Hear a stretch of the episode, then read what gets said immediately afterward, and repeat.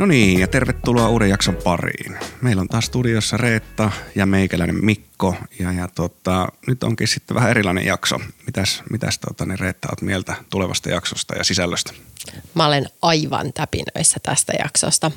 Kiitos meidän kaupallisen kumppanin eli Vaasan Street Foodin. Me saadaan sukelta koko ajan syvemmälle burgereiden saloihin ja kokkailla kotiuskottavaa katuruokaa kesän ajan. Teitkö muuten burgereita viime viikolla? No teihän minä kaksi rupeaa, rupeaa tulemaan. Sitten mä kävin vielä Bitesissä syömässä uh. perheen tai lasten kanssa niin burgerit. Niin tota. Kyllä. Mulle tulee hiki pelkästään kuunnellessa. Niin mullakin. Mä tein itse asiassa kansburgereita kymmenhenkiselle polttariporukalle. Laitettiin Vaasan Lilburgerin väliin uutta kasvispihviä, jonka pääraaka-aineena oli musta papu ja upposi aika kivasti koko jengille. No varmasti, jos joku tekee burgerit kauniina kesäpäivänä, mutta tuota, niin milloin sä teet mulle noita kasvis, hässäkkä, muka, burgereita, koska mulla alkaa jo usko loppua, että niitä on edes olemassa. Aha, kasvishässäkkä muka burgereita. niin. Mä yritän olla loukkaantumatta. Mä lupaan, että ne tulee, mutta sä just kerroit, että sulla on vähän burgeriähkyä, että koitetaan tasotella se ja sen jälkeen mä teen sulle kasvishässäkät. Niin, tai sitten kato, ne on niin kevyitä, että ei tarvitse sitä tasottelua sen suhteen. No sekin on totta. Mutta hei, tänään puhutaan burgereiden lisäksi oluista ja metsästetään sitä täydellistä burgerolutta. Öö, mä oon nähnyt, että sulla on jääkaapissa olutta. Oot se bissemiehiä? No juu, kyllä mä olutmiehiä oon, olut maistuu. Öö, mutta en mä silti osaa sanoa, että mikä olisi paras olut burgerin kylkeen välttämättä. Toki mulla on joku ehkä oma lemppari ja suosikki, mutta tuota niin, en mä, en mä niin kuin viine, viineistä on niin, kuin niin paljon helpompi mm. tavallaan puhua, että mikä sopii vaikka pihvin kylkeen, mutta tuota niin. Onko sulla jotain lemppariolutta? Burgerin kylkeen siis. No on varmaan useitakin, mutta mä en siis juonut olutta ollenkaan vielä muutama vuosi sitten. Ja mä kuitenkin fiilistelin, että toi bissikulttuuri ja pienpanimoiden fiilistely tuntuu aika mielenkiintoiselle, niin mä latasin sellaisen appin, tiedätkö, missä voi rankata erilaisia oluita. Ja hiljalleen ne omat suosikit alkoi sieltä löytyä ja nyt täytyy sanoa, että bissi on kyllä parasta, varsinkin burgereiden kanssa. Me kysyttiin Mikon kanssa Burger Lovers Finland Facebook-ryhmässä, että mikä on jengin mielestä paras juoma burgereiden kylken. Paljastetaan tämä myös jakson lopussa. Näin me tehdään. Näin se grilli sihisee, joten otetaanpa keskustelun mukaan meidän päivän vieras. Hänen oluttietämys ylittää rutkasti omamme. Tervepä tuloa Malmgoodin panimomestari Tuomas Markkula. Jep, kiitoksia. Kiva olla mukana. Oli mukava, kun pääsit paikalle ja tota, niin, sä oot siis panimomestari ja se kuulostaa erittäin jännittävälle duunille tai ainakin mielenkiintoiselle näin niin kuin omalta kantilta katsottuna. Miten sä oot päätynyt tähän duuniin ja mitä kaikkea siihen oikeastaan kuuluu? No tota, mä oon päätynyt, päätynyt alalle ihan siitä, että aikanaan aloitin oluen tekemisen kotona okay. pienillä laitteilla ja, ja tota, tietysti ensimmäisten erien jälkeen ihmettelin, että miksi tästä tuli niin hemmetin pahaa. Että kyllähän tämä homma pitää opetella. Niinhän mäkin aloitin, mutta sitä kutsuttiin silloin kiljuksi. No joo, se on, se on toinen tarina, mutta tota, kyllä kyllä. Mutta tosiaan jostain syystä jäi kauhean kiinnostus sitä hommaa kohtaan ja siitä se lähti liikkeelle ja sitten opiskelin sitten alaa vähän enemmän ja, ja tota, sitten no pikkusen vajaa parikymmentä vuotta sitten siirryin tuonne pienpanimoalalle okay. ihan kaupallisiin hommiin. Missä tota, voi opiskella? Panimomestariksi? Niitä on eri puolilla Eurooppaa, että kotimaasta ei löydy ihan panimomestaritutkinnon täyttäviä koulutuksia. Että tota, mä itse opiskelin Skotlannissa, hmm. Edinburghissa ja, ja tota, niitä löytyy Saksasta, Tanskasta, Jenkeistä muun muassa. Joo. Onko tämä pitkä koulutus itse asiassa? no se on, ihan, no niin, se, se riippuu vähän, tota, riippuu vähän, vähän pohjakoulutuksesta. Että mulla oli, oli tota, niin diplomi-insinöörin tutkinto takataskussa silloin, kun lähdin, että mä tein sitä työn ohella Joo. muutaman vuoden aikana niin kuin etätutkintona, mutta että noin paikan päällä opiskeltu se on muutaman vuoden niin kuin periaatteessa niin kuin yliopistotason koulutus, voisi sanoa. Okei. Okay.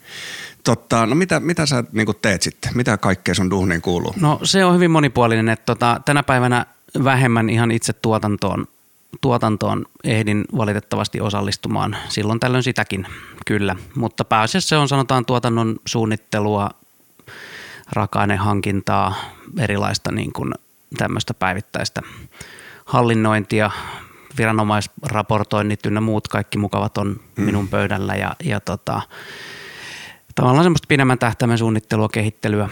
Ja tota, sitten toisena isona osa-alueena on sitten nimenomaan tämä tuotekehitys ja muu kehityspuoli, eli, eli tota, uusien tuotteiden kehitystä, olemassa olevien prosessien parantelua, laitteisto, kehitystä, kaiken näköistä, mikä vie hommaa eteenpäin. Joo. No tossa oli kyllä aika laaja repertuaari. Ja sitten tietysti, joo, ja sit tietysti kaiken näköinen ongelmanratkaisu, se on se, mihin hyvin iso osa ajasta kuluu, että sitten kun asiat ei mene niin kuin pitää, niin sitten pitää löytää ratkaisut. Mä koko ajan odotin, että missä vaiheessa tulee sitten maistelu. Niin, maistelu. mä odotin sitä no joo, myös. totta. Se on, se, varmaan... se on niin itsestään selvä homma, että mä unohan sen aina, mutta kyllä siis laadunvalvonta on, on tietysti iso osa. Että kyllähän se niin kuin, tässä työssä joutuu olutta aika usein maistamaan. Että tota, vähän niin kuin teillä noita purkereita. Joo, totta, joo, eli nyt unelma ammattini onkin tästä eteenpäin sitten tota, ne oluen laadun ma- tarkastelu. Kyllä, mun on pakko tarkentaa, että syljetäänkö se sitten kuppiin se olut sen maistamisen jälkeen? Itse asiassa ei syljetä. Yes. Siihen on keksitty aikanaan tämmöinen hyvä perustelu, perustelu, mikä toki varmasti pitää paikkansakin, mutta minä ainakin vannon sen nimin, että näin se pitää tehdä. Eli oluen yksi olennainen makutekijä on humalan tuoma kuivuuskatkeruus, mm. joka maistet, maistuu nimenomaan nielasun jälkeen tuossa suun takaosassa. Ja jos olut vaan pyöritetään suussa ja syljetään, niin se jää maistumatta, eli tavallaan se kokonaisuus ei tule.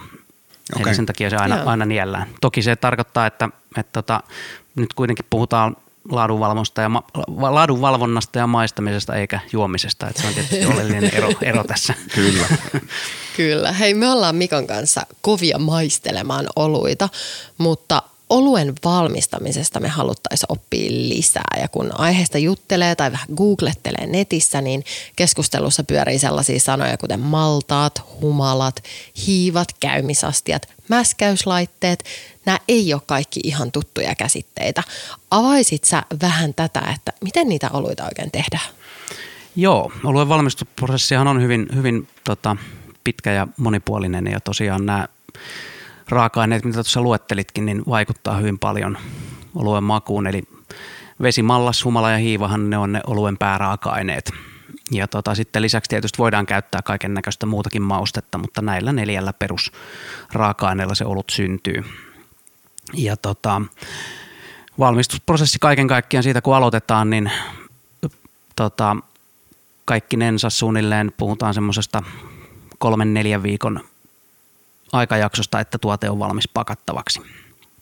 Okay. Ja tota, jos lähdetään alusta liikkeelle, vesi ja maltaat, siinä tulee ensimmäisenä kuvion mukaan. Eli, eli tota, tietysti hyvälaatuinen vesi on ensimmäinen tärkeä asia, jotta, jotta tota, oluesta saadaan hyvää. Meillä Suomessa on hyvä lähtökohta, kun meillä on hyvälaatuinen vesi lähtökohtaisesti, mm. niin, niin se on erittäin hyvä, hyvä pohja. Ja mallas on sitten se oluen perusraaka-aine, mistä saadaan sitä oluen perusmakua, täyteläisyyttä, makeutta erilaisilla mallaslaaduilla sitten pystytään vaikuttamaan huomattavasti siihen, että minkälainen siitä oluen mausta tulee. Ja maltaiden väri myöskin määrittää sen, että minkä värinen tuotteesta Joo. tulee. Eli jos käytetään ihan vaaleita maltaita valmistuksessa, niin silloin, silloin tota, olen värikin jää vaaleammaksi maku vähän kevyemmän maltaiseksi. Sitten kun ruvetaan käyttää tummemmaksi paahdettuja maltaita, tulee täyteläisyyttä, karamellimaisuutta, makeutta. Mm ja ääripäässä sitten kun mennään vaikka porttereihin, tämän tyylisiin oluisiin, niin sitten ihan sitä mustaa väriä, paahtuneisuutta, tumman suklaan kaakaon sävyjä ja tällaisia. Joo. Eli se mallas, ja mallasla, mallaslaadut ja niiden valinta on niin kuin yksi, yksi olennainen tekijä, joka vaikuttaa siihen, minkälainen lopputuotteesta tulee. Joo. Valmistusprosessissa me käytännössä vesi ja maltaat sekoitetaan mäskäysvaiheessa, jolloin me saadaan maltaasta uutettua, uutettua sokereita irti ja myöskin nämä makuun ja väriin vaikuttavat yhdisteet. Ja siitä saadaan niin sanottu vierre, joka laitetaan sitten keittoon, eli keitellään kattilassa ja, ja tota keittovaiheessa lisätään sitten seuraava alueen tärkeä raaka eli humala mukaan.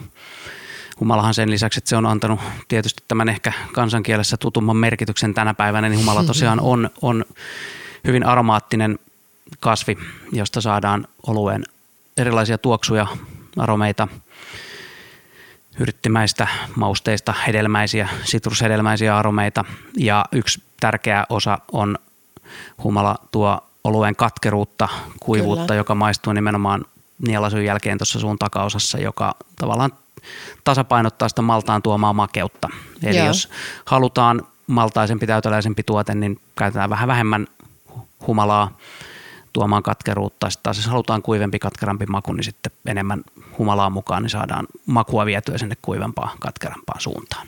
Mutta kerron nyt vielä niin kuin yksinkertaisesti, että mitä enemmän humalaa, niin se ei tarkoita kuitenkaan, että sen enemmän olisit humalassa. Ei, ei tarkoita. Ne, ne, nämä eivät ei. liity toisiinsa. Nämä ei liity toisiinsa. Eli oluen alkoholipitoisuus tulee siitä, että niin kuin sanoin, niin maltaasta saadaan uutettua sokereita vierteeseen, joka me laitetaan sitten sen jälkeen, kun se on keitetty, humaloitu, jäähdytetty, niin se laitetaan käymistankkiin käymään ja lisätään mukaan se seuraava tärkeä raaka eli hiiva, joka käyttää ne vierteessä olevat sokerit alkoholiksi ja hiilidioksidiksi. Ja siinä kohtaa muodostuu sitten se alkoholi. Eli se kuinka vahva oluesta tulee, niin riippuu siitä, että kuinka paljon mallasta on käytetty valmistukseen, jolloin me saadaan enemmän sokereita maltaasta uutettua vierteeseen ja sitä kautta tulee enemmän alkoholia. Eli humala ei liity siihen suoraan. No niin, niin se on nyt selvä. Ja kaiken kaikkiaan, jos ajatellaan tosiaan prosessia, niin tämä maltaista vedestä humalasta sen vierteen valmistaminen, se on semmoinen, karkeasti voi sanoa semmoinen yhden päivän, päivän homma. Ja meidän panimolle meillä tulee 2000 litraa yhdellä valmistuserällä ja niitä pystytään päivässä pari tekemään, niin semmoinen 4000 litraa saadaan kerralla käymään.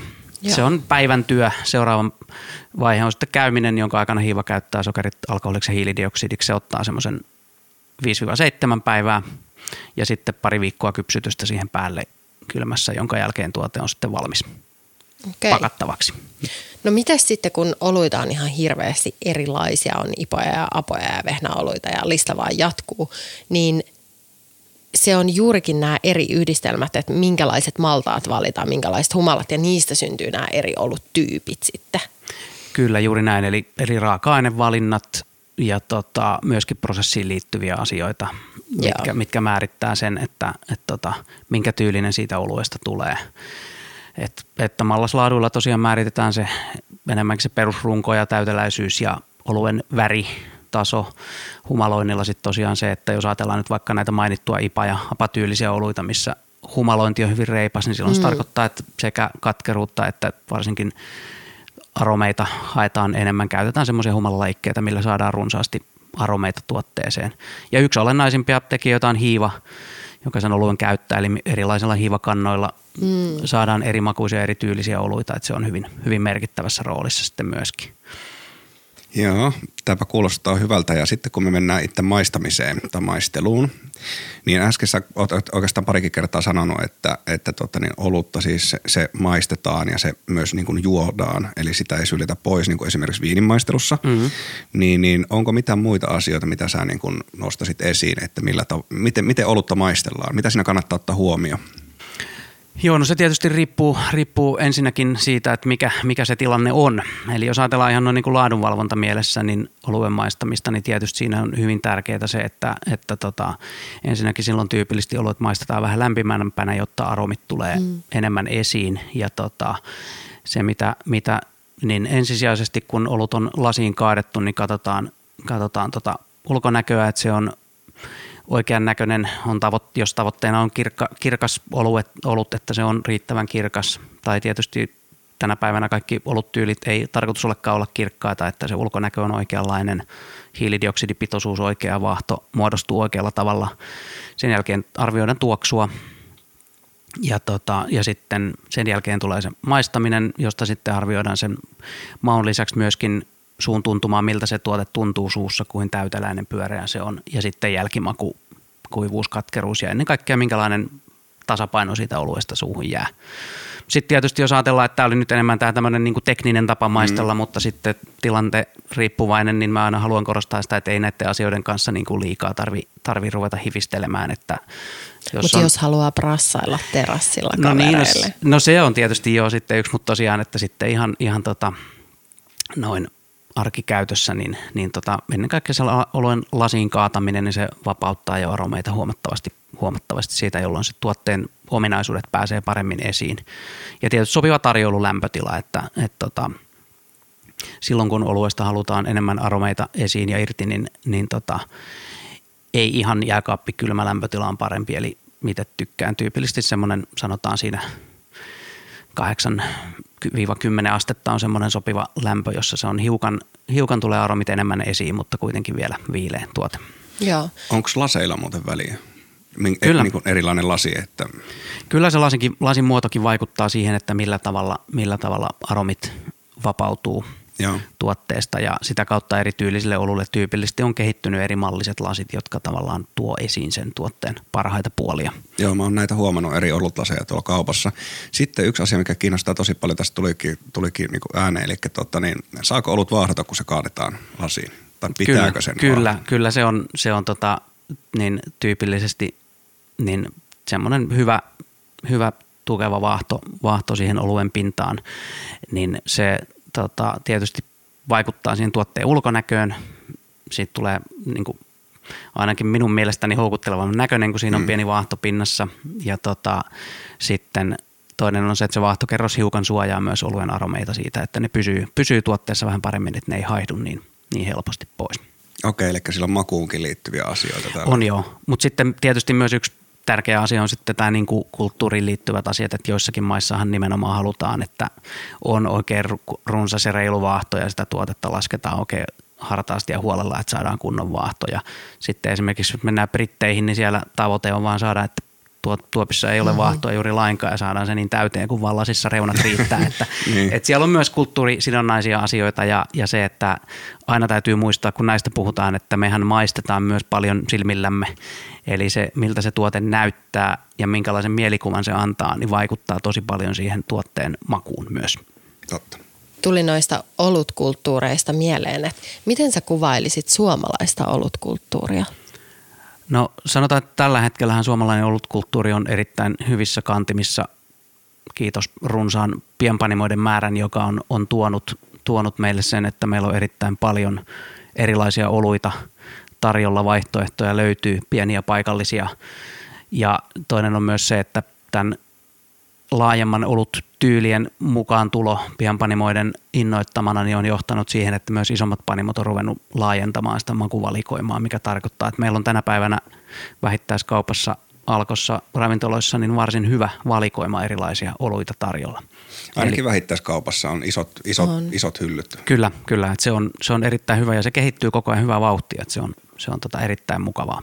Mitä mieltä sä oot tästä tota, niin, lakimuutoksesta, että vähittäiskaupassa pystytään myymään nyt, oliko se 5,5 prosenttista olutta? Joo, se muuttuu viiteen puoleen. Se on totta kai hyvä askel oikeaan suuntaan, että sitä rajoitusta pyritään vähentämään ja, ja se tuo vähän enemmän vaihtoehtoja siihen, mitä vähittäiskaupassa pystytään myymään noin niin kuin ollut tyylillisesti. Eli, eli tota, se alkoholipitoisuus vaikuttaa aika huomattavasti siihen, että minkälaisia makuja siihen olueen saadaan, saadaan tehtyä ja, ja tota, se laajentaa huomattavasti sitä kirjoa, mitä pystytään. Toki itse toivoisin, että, että alkoholirajaa ei olisi ollenkaan, koska se antaisi täysin vapaat kädet sitten suunnitella tuotteen sen mukaan, että mikä on kyseiselle tuotteelle sopiva vahvuus. Niin, eli sitten tultaisiin se maku edellä siihen, eikä, eikä Nimenomaan. mitatta sitä alkoholiprosenttia. Nimenomaan. Ja mun mielestä nyt kun siirryttiin tuohon viiteen puoleen, niin mä oon ainakin huomannut keskusteluissa sen, että se on jo vähentänyt sitä, että enää ei puhuta ihan yhtä paljon siitä vahvuudesta.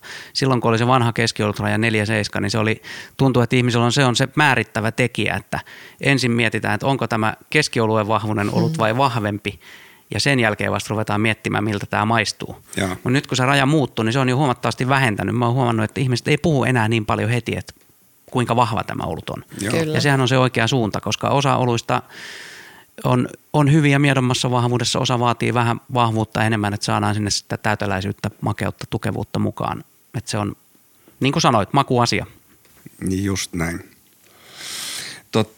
Tuossa pikkasen noista trendeistä jo puhuttiinkin, mutta, mutta, mutta sitähän on siis kaikissa ruuissa ja juomissa, juomissa havaittu. Esimerkiksi tässä nyt on yhdessä vaiheessa fiilistelty ipat ja apat ja sitten ollaan souroluissa ja, ja, ja tota niin, mikä on sitten tämän kesän juttu? No kyllä se mun mielestä selkeästi niin toi mainittu sour on tällä hetkellä se niin kuin iso iso trendi. Joo. Näin niin kun puhutaan näistä erikoisuuksista, että IPA, minkä mainitsit tuossa, niin IPAhan on hyvä esimerkki siitä, että se oli jossain vaiheessa uusi juttu ja trendi. Nythän siitä on tullut ihan perus... Normi. Niin, normi. Sieltä on tavallaan tullut semmoinen ollut tyyli, mikä kuuluu asiaan. Niin kun, ja se on mun mielestä just se oikea suunta, että, että että meidän erilaisten oluiden valikoima laajenee ilman, että niitä tarvii heti miettiä, että tämä on jotain erikoista ja hifistelyä. Ja sitten toki tulee aina niitä uusia erikoisuuksia.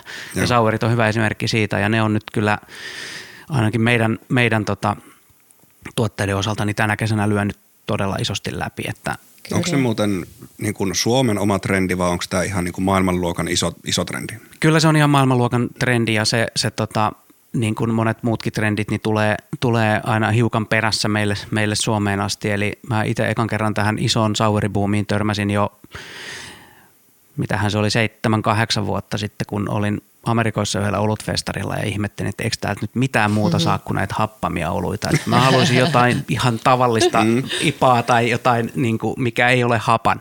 Et se oli siellä tosi iso juttu ja, ja sitä on tietysti mekin seurailtu pitkään, että milloin se Suomeen rantautuu ja täytyy sanoa, että en mä ikinä uskonut, että se näin isosti, isosti rantautuisi, mitä se on, se on nyt lyönyt täällä läpi. Ja, ja tota, ei mitään, tämä on taas yksi kiva asia olla väärässä, että mä oon erittäin iloinen siitä, että sour-oluet on hyvin monipuolinen, hyvin erilainen oluiden makumaailma. No just niitä tuotteita, jos etenkin joku marjoilla tai hedelmillä vahvasti maustettu souri, niin on just niitä tuotteita, mistä ensimmäinen ihminen ekan kerran maistaa, niin fiilis on, että eihän tämä mitään olutta ole. Näin se on. Koska makukuva on niin Kyllä. erilainen. Ja se nimenomaan tuo ja avaa silmiä siihen, että oluita on hyvin eri makuisia. Kyllä. Ne on kuitenkin, siellä on ohra, tai mallaspohja käymisellä tehty se valmistusprosessi ihan niin kuin, se on raaka-aineiden valmistusprosessin puolesta olutta, mutta, mutta sitten hyvin vahvasti maustettu. Niin.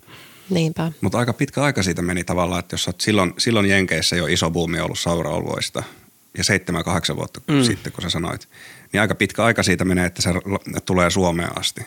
Joo, se on varmaan ollut semmoinen, tämä kyseinen tapahtuma oli semmoinen aika niin kuin spesiaalipanimoiden tapahtuma, että se on ollut ehkä siellä semmoista pientä, pientä niin kuin erikoispanimoiden juttua vielä siinä vaiheessa, että se on sitten ensin tietysti nousee isommaksi siellä ja Joo. pikkuhiljaa rantautuu. Ja onhan nyt Suomessakin kuitenkin sanotaan kolmisen vuotta jo sauereita niin kuin näin, tehty. Niin, niin että tavallaan onhan se, onhan se täälläkin ollut, mutta tavallaan nyt se on lyönyt vasta kunnolla läpi. Mutta kyllä se tosiaan, niin kuin sanoit, niin aika monesti pitkään kestää, Joo. että ne tänne. Ihan samahan se oli IPA, IPA-juttujen kanssa, että kyllähän ne oli niin kuin Jenkkilässä jo pitkään ollut iso juttu ennen kuin ne täällä isosti löi läpi. No onko nyt jotain tällä hetkellä trendiä maailmalla, mikä ei ole vielä rantautunut Suomeen, minkä, mitä sä oikein odotat, että tulee? no itse itselläni ei tällä hetkellä ainakaan ole näköpiirissä mitään, mitään isompia. Että tota, niin, niin. Okay. Et tota, tällä hetkellä tosiaan nämä saurit. Ja tietysti yksi iso juttu, mitä tällä hetkellä on, on niin tota, ää, tavallaan ne on semmoisia, mitkä on jo käynnissä, käynnissä olevia juttuja, että tämmöiset niin vahvemmat maustetut stautit, esimerkiksi tynny, tammitynnyreissä kypsyttäminen. Joo. No se on ehkä yksi semmoinen, mikä varmaan täälläkin enemmän lyö läpi, läpi vielä, vielä kuin mitä nyt nämä niin kuin tynnyrikypsytysasiat. Ja sitten ehkä IPA-puolella nämä New England IPA eli neipa mm. tyyliset oluet, joita täälläkin jo näkyy, mutta se on varmaan semmoinen, mikä tulee vielä kasvamaan. No niin, jäämme odottelemaan. Meillä on ollut Mikon kanssa grilli täynnä burgereita tässä koko kesän ajan. Ja me ollaan testailtu burgereiden kanssa erilaisia oluita. Meillä on ollut laagereita, pilssejä, ipoja, apoja, vehnäoluita. Miten sä lähet valitsemaan olutta burgerille? Um, no itselläni se lähtökohta aina, kun ruokaa ja olutta ruvetaan yhdistämään, niin on, on tavallaan miettiä se, se tota, tasapaino siihen, että, että ö, oluen ja ruoan, tässä tapauksessa burgerin, niin ö, maut on sillä lailla tasapainossa, että kumpikaan ei jyrää toistaan alleen liikaa. Mm. Eli nyt jos ajatellaan, ajatellaan että on hyvin äh, vahvan makunen burgeri, vahvasti maustettu, äh, niin, niin liian kevyt olut siinä, niin se jää vähän jalkoihin. Kyllä. Ja sama toisinpäin, jos jonkun kevyemmän, kevyemmän tota, burgerin kylkeen laittaa jonkun oikein jämäkän stautin vaikka, niin, niin se todennäköisesti jyrää makuja alleen. Et se on niin se ensimmäinen ja toinen on sitten tietysti se, äh, että miten – tavallaan tämä rasvasuusasia, että jos on mm. rasvainen ruoka, niin silloin vähän reilumpi katkeruhumalointi on hyvä tai happamustoinen, mikä toimii siinä, että se vähän leikkaa sitä rasvasuutta ja tuo siihen tasapainoa. No meidän... tavallaan, sitä voi ajatella niin kuin kahdelta suunnalta. Toinen on se, että maut ö, on yhteneviä Kyllä. ruoan ja, ja juoman kanssa, tai sitten se, että ö, juomalla pyritään esimerkiksi just rasvaa leikkaamaan, jolloin se niin kuin, tuo sitä raikkautta, raikkautta joo. Mm, no tässä on totta niin kyllä tullut aika rasvasta lihaa käytettyä burgereiden teossa ja suosin vähintään 20 prosenttia rasvaa jauhelihassa, ellei enemmänkin. Itse mä suosin, olla aikaisemmissa jaksoissa juteltu, niin briossi on varmaan se yleisin sämpylä, missä on paljon voita käytetty sitten myöskin, eli mm-hmm. niin kuin tavallaan kaloreita on tiedossa jo siitä, eli niin sanopa uudestaan, eli se, tämän tyyppiselle sitten se olisi semmoinen, missä on sitä humalaa vähän enemmän. Joo, kyllä se humalan katkeruus, katkeruus niin leikkaa sitä rasvasuutta hyvin – hyvin mun mielestä. Toki, mutta tässä asiassa niin kuin kaikessa, niin aina pitää myöskin muistaa miettiä se ää, syöjän kautta juojan makumieltymykset. Eli jos ei tämmöiset vahvemmin humaloidut ipatyyliset oluet miellytä, niin sitten just joku happamuus on myös toinen, mikä, mikä, voi le- mikä leikkaa myös mm. sitä rasvasuutta. Mikä on muuten sun suosikkiburger ja minkä oluen sä sille laittaisit?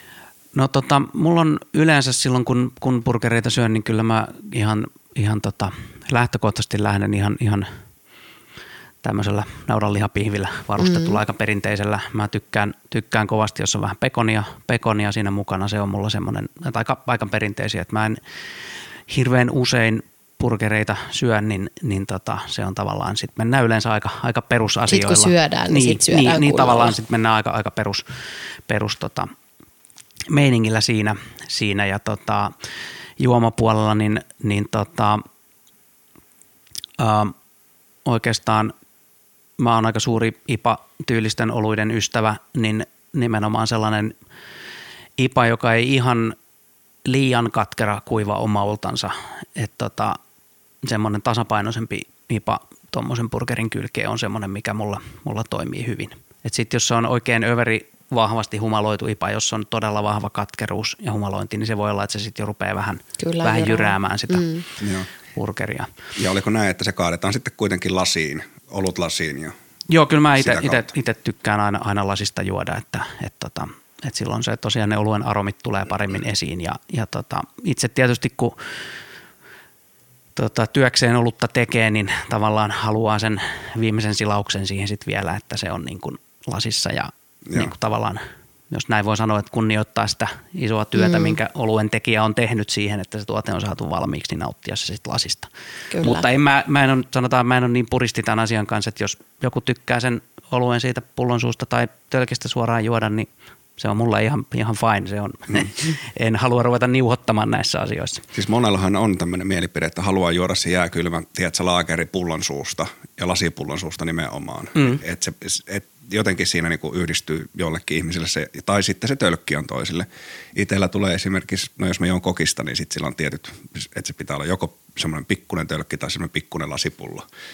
Joo, nämä on just näitä tiettyjä asioita, mitkä vaikuttaa siihen meidän maistamiseen niin kuin epäsuorasti. Ja, ja tota se, että jos tykkää juoda sen kevyemmän makuisen laakerin kylmänä pullon suusta, niin sehän tarkoittaa silloin, että se oluen maku tavallaan se keveys korostuu entisestään, koska se, se aromit ei samalla tavalla tuu esiin kuin lasissa ja, ja tota, se on, niin kuin tuote maistuu vielä kevyemmältä ja jos niin kuin tavallaan se on se, mikä siinä miellyttää, niin sehän on ihan toimiva yhdistelmä silloin. Hmm. Ja itsekin sanotaan, nyt jos on oikein kuuma päivä ja janottaa, niin kyllä se kylmä kevyt, kylmä kevyt olot pullosta, pullon suusta menee janoon ihan helposti. Sitä ei kerkeä lasin kaataa. Kun ei välttämättä kerkeä, joo. Ja eikä tosiaan niin kuin sanoin, niin ei, ei tästä tarvitse niin liian, liian tota vaikeaa tehdä. Että. Mm. Totta, voisitko antaa vielä oman näkemyksen meille ja sitten meidän kuulijoille, että miten me osattaisiin ehkä yhdistää paremmin erilaisia oluttyyppejä sitten erilaisiin burgereihin. Ja, ja tuota, sä äsken sanoitkin niin kuin oman suosikin, mutta tässä ensimmäisenä vaihtoehtona meillä oli tällainen kuin juustoburger, missä on lihapihvi, eli tässä olisi nyt juustoa ja lihaa sitten olemassa ja sitten vielä niin kuin majoneesia ja ketsuppia. Että aika perus juustoburgerista olisi kyse, niin mikä olisi sun suositus tämmöiselle? Joo, tässä voi myöskin tietysti vähän samalla miettiä, miettiä sitä vuoden aikaa, milloin, milloin tota kyseistä annosta nautitaan. Et jos nyt lähdetään siitä äsken sanoin, että vähän vahvemmin humaloidut ipatyyliset oluet on hyvä siinä, että kun on rasvaa paljon, niin se leikkaa vähän sitä. Toinen, mikä on aika äh, hyvä, hyvät mun mielestä tämmöisen burgerin, niin on, on joku vähän hiukan reippaammin humaloitu laagerolut, mm. puhutaan pilssityylisestä oluista, Kyllä. tai joku Amerikan laageri, missä on, on tota, vähän sitä humalointia antamassa potkua siellä, että se ei ihan jää sen burgerin jalkoihin, niin tota, siitä oikeastaan, oikeastaan mä lähtisin tässä kohtaa kyllä liikkeelle.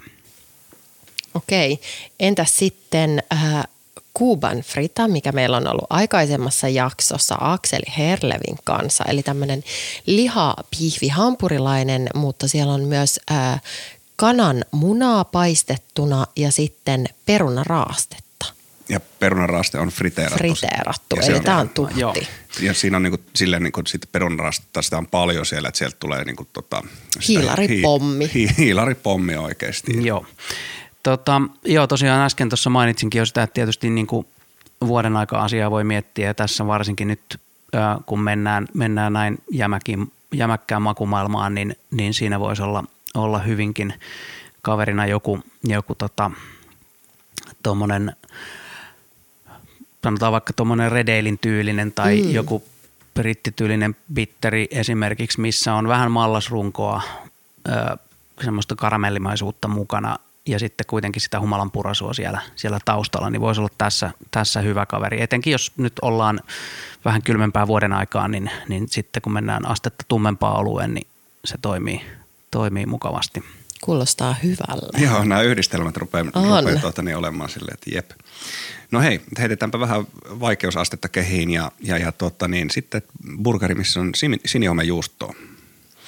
Mutta siinä olisi sitä suolasuutta jo tasapainottamassa, niin joku makea hilloke tai tämän tyyppinen. Joo, se on, se on tota, mielenkiintoinen kokonaisuus. Tota, äkkiseltään tulee mieleen, mieleen se, että tässä kohtaa voisi joku, joku tota, vehnäoluen tyylinen tämmöisen niin kuin kevyempänä, raikkaampana vaihtoehtona, koska siellä on hiukan sitä hapokkuutta, joka, joka vähän sen tota, rasvan kanssa, kanssa siinä toimii yhteen, mutta mun täytyy sanoa, että mulla ensimmäisenä tulee mieleen, kun mä kuulen tämän yhdistelmän, että on sinihomejuustoa ja sitten joku hillo mukana, niin vuosien takaa ö, olin keittiömestari Ali Suvialan järjestämässä tämmöisessä olutruokamenyssä ja siinä oli ö, yhtenä annoksena oli tämmöinen saaristolaiskorppu, sinihomejuustoa ja oliko se karpalohillo, mutta mm-hmm. hillo kuitenkin. Mm. Ja siihen kylkeen perinteinen suomalainen sahti. Oi, oi, niin oi. se no oli niin. niin, kuten eräs maistelussa mukana ollut kaveri totesi, että nyt on maut yhtenevät lasissa ja lautasella. Eli sahdissa on hyvin paljon samantyylisiä makuja, mitä näistä tulee. Kyllä, olipa hyvä veto tuohon. Oli. En, en olisi osannut odottaa. Joo, se on yllättävä. Siis se nimenomaan nämä, nämä niin kuin juusto, hillo ja sitten burgerissa on kuitenkin se leipä Kyllä. mukana myös. Niin tota. Kerro vielä nopeasti vinkki, että mistä sitä sahtia, mistä saa hyvää sahtia? Joo, sahti on tietysti sin, tota, hankala, hankalammin saatava, se on tuo, tuore tuote, eli sehän ei ole pitkään säilyvä, säilyvä tuote, mutta perinteinen suomalainen juoma. Ja tota, alkois, muutamissa alkoissa on ainakin tilausvalikoiman kautta niin mahdollista saada. saada. Että kannattaa Alkon, Alkon tota, sivuilta katsoa, että mistä, mistä löytyy. Yes. Okei, otetaan sitten kasvispuolta tähän väliin. Mä mainitsin tuossa tuommoisen papuburgerin. Jos siihen laitetaan vielä juustoa, rukolaa, aiolia ja karamellisoitua sipulia, mikä olut? Joo, tota, tässä kohtaa niin, niin, niin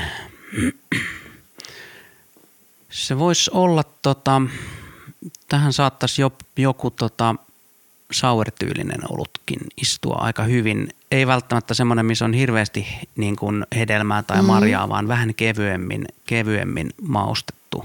Tai sitten ihan, ihan tämmöinen sauri, missä ei ole, ei ole välttämättä paljon käytetty mitään marjaa tai hedelmää. Okay. Vois, vois, tulee näin äkkiseltään mieleen. Toinen, mikä tulee, tulee mieleen, niin joku tuommoinen – belgityylinen vehnäolut, kevyt vehnäolut, mm. missä on vähän mauste, mausteita mukana. Tämä kuulostaa monesti, hyvältä. Monesti äh, belgityylisissä vehnäolussa käytetään esimerkiksi appelsiinikuorta ja, ja korianteria mausteena, joka, joka tota, olisi varmaan itselleni se valinta tähän, tähän kohtaan. Joo. Eipä huono sekään. Entäs tämmöinen perus kanahampurilainen mang- mango majoneesilla? Joo. No tuossa voisi vois toimia hyvin myös tämmöinen, jos lähdetään vähän niin kuin perinteisemmistä oluista, niin, niin tota, tähän voisi ehkä istua joku vähän, vähän tota vaalea, mutta hiukan maltaisempi, maltaisempi olut. Eli, eli tota, esimerkiksi joku vähän, vähän kevyemmin humaloitu, humaloitu täyteläisempi laageri hmm. tai sitten joku tuommoinen belgityylinen vaalea, vaalea blondeili tai tämmöinen voisi istua hyvin. Mutta mulla tulee kyllä nyt taas, kun siinä on tämä mango mukana nimenomaan, niin tulee mieleen, että olisi kyllä mielenkiintoista tämän annoksen kanssa kokeilla myös jotain hyvin hedelmäistä saueria. Joo. Jolloin, että kuinka se mango, mangon maku tavallaan se hedelmäisyys komppaisi sitten sen, sen juoman kanssa. Se voisi olla aika hyvä yhdistelmä mm. itse asiassa. Kyllä. Eikö teillä ole joku aika hedelmäinen? Joo, meillä on toi mandariinisaueri on semmoinen, semmoinen tota, Oliko se uutuus nyt ihan tälle kesälle? Joo, se on tullut huhtikuussa jo. Sitten meillä on kuningatar sour, mikä on sitten vadelma, mustikka, mansikka Joo. yhdistelmällä maustettu, joka on ollut, ollut nyt sitten reilun vuoden markkinoilla. Että nämä on ne kaksi saueria, mitä meillä, meillä tehdään. Että mandariinisauri voisi tuohon tohon istua ihan hyvin. Okei. Okay. Yes, hei viimeinen. Äh, lohiburger, tillimajoneesia ja mummon kurkkuja. Joo. Tota, Onko tämä burger ensinnäkin ollenkaan, kun siellä on tuota, niin hyvin mereelävät sisällä? Ja... Tämä on burger. Mä olen tehnyt tämän burgerin ja ah, mä pidän tästä todella paljon. No niin. Tota, ähm, mulla tulee tästä ensimmäisenä, millä lähtisin varmasti kokeilemaan, niin tota, ähm, joku tuommoinen keskitumma belgityylinen olut. Jos meidän valinkoimassa tuo Malmkortin Belge on semmoinen, mikä itse monesti lohi, lohi ruokien kanssa toimii. Joo. Et tota, se on vaan, tämä on vähän siinä rajalla, että jos se on, että onko se liian, liian niin kuin tukeva. Tuhti. Mä oon huomannut niin. monesti niin kuin lohiruokien kanssa, että se on sitten vähän siinä rajalla, että, niin. että meneekö se liian voimakkaan makuiseksi. Että jos menee, niin sitten, sitten mä lähtisin tässäkin kohtaa tuonne niin kuin esim. Tuommoisten belgityylisten vaalempien oluiden suuntaan tai tuommoisen niin kuin belgityylisten vehnäoluiden suuntaan, joissa sitten on sitä mausteisuutta mukana. Vehnäoluilla on kyllä suuri paikka mun sydämessä, joten tämä Joo, olisi hyvä. Eh, vehnäolut on semmoinen helppo, se on aika monien ruokien kanssa toimii, niin sitä on aina helppo suositella, jos ei mitään muuta keksi. Kyllä. Joo. Me saatiin kyllä itsellemme ja kuulijoille tästä hyvin vinkkejä. Nämä, tota, laitetaanko nämä ihan ehdottomasti tuonne meidän Instagramiin, kun me julkaistaan tämä jakso. Joo. Niin löytyy Instagramista Burgerpodin nimellä, niin me laitetaan sinne vielä, että niin kun, mikä burger ja mikä olisi sitten teikäläisen suositus. Joo, kuulostaa oikein hyvältä ja jään itsekin innolla odottamaan, että sitten jos tulee palautetta, että mikä toimii, niin tota, Kyllä. se on aina itsekin oppii koko ajan lisää näistä hommista tässä samalla. Tuhannesti kiitos, että tulit meille vieraaksi. Me viisastuttiin tästä paljon ja varmaan lähdetään kohta korkkaamaan oluet. Ulkona on sen verran hyvä keli, että eiköhän se just näin mene.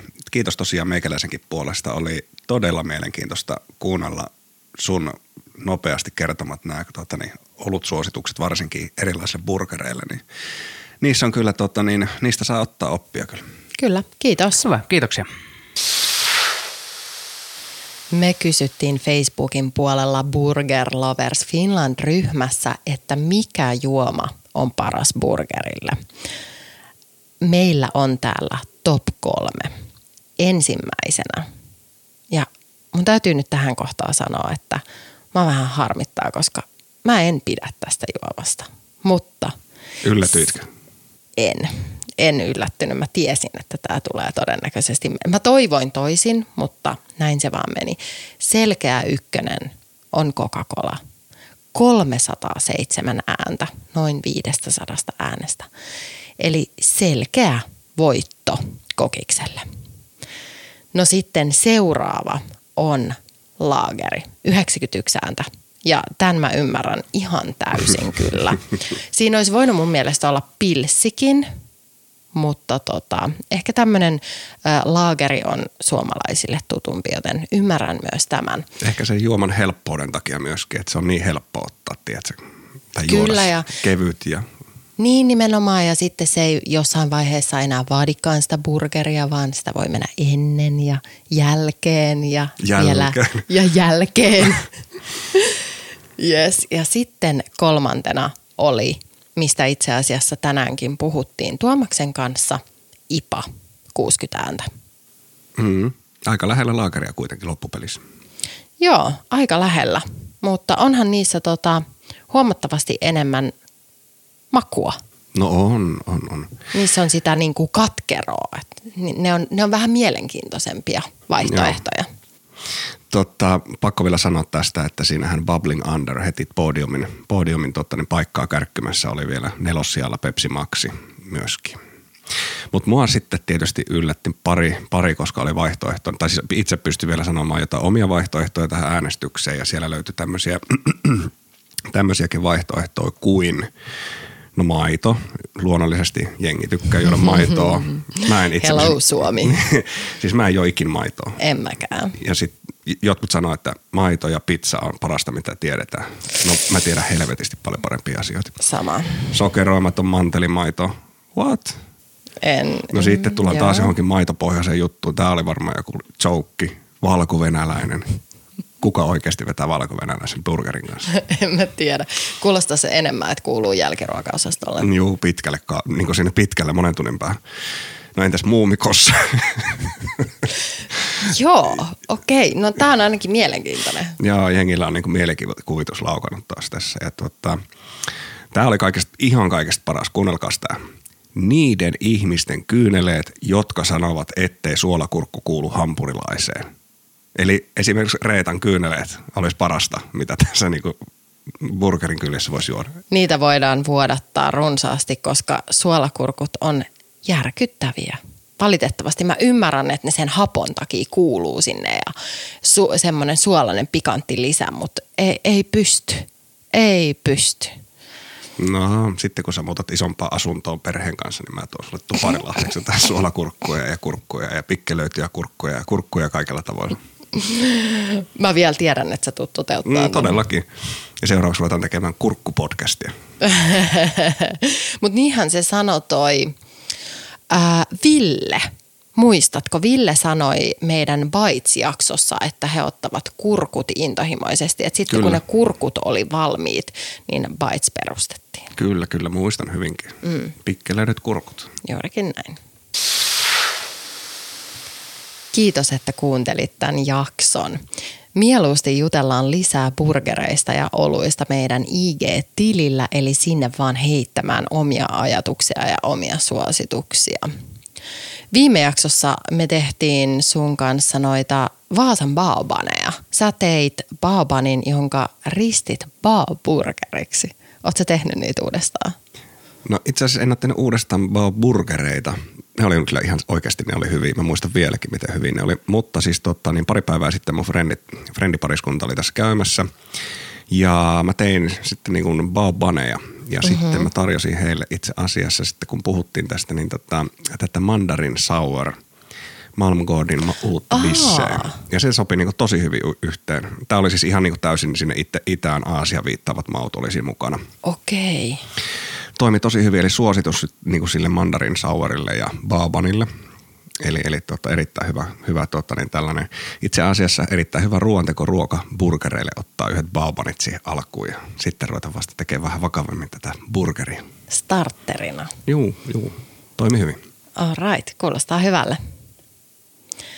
Jos tykkäsit jaksosta ja opit lisää oluista, niin vinkkaa tästä myös kaverille – ensi viikolla jatketaan taas. Se olisi tässä kohtaa terve. Morjesta pöytään.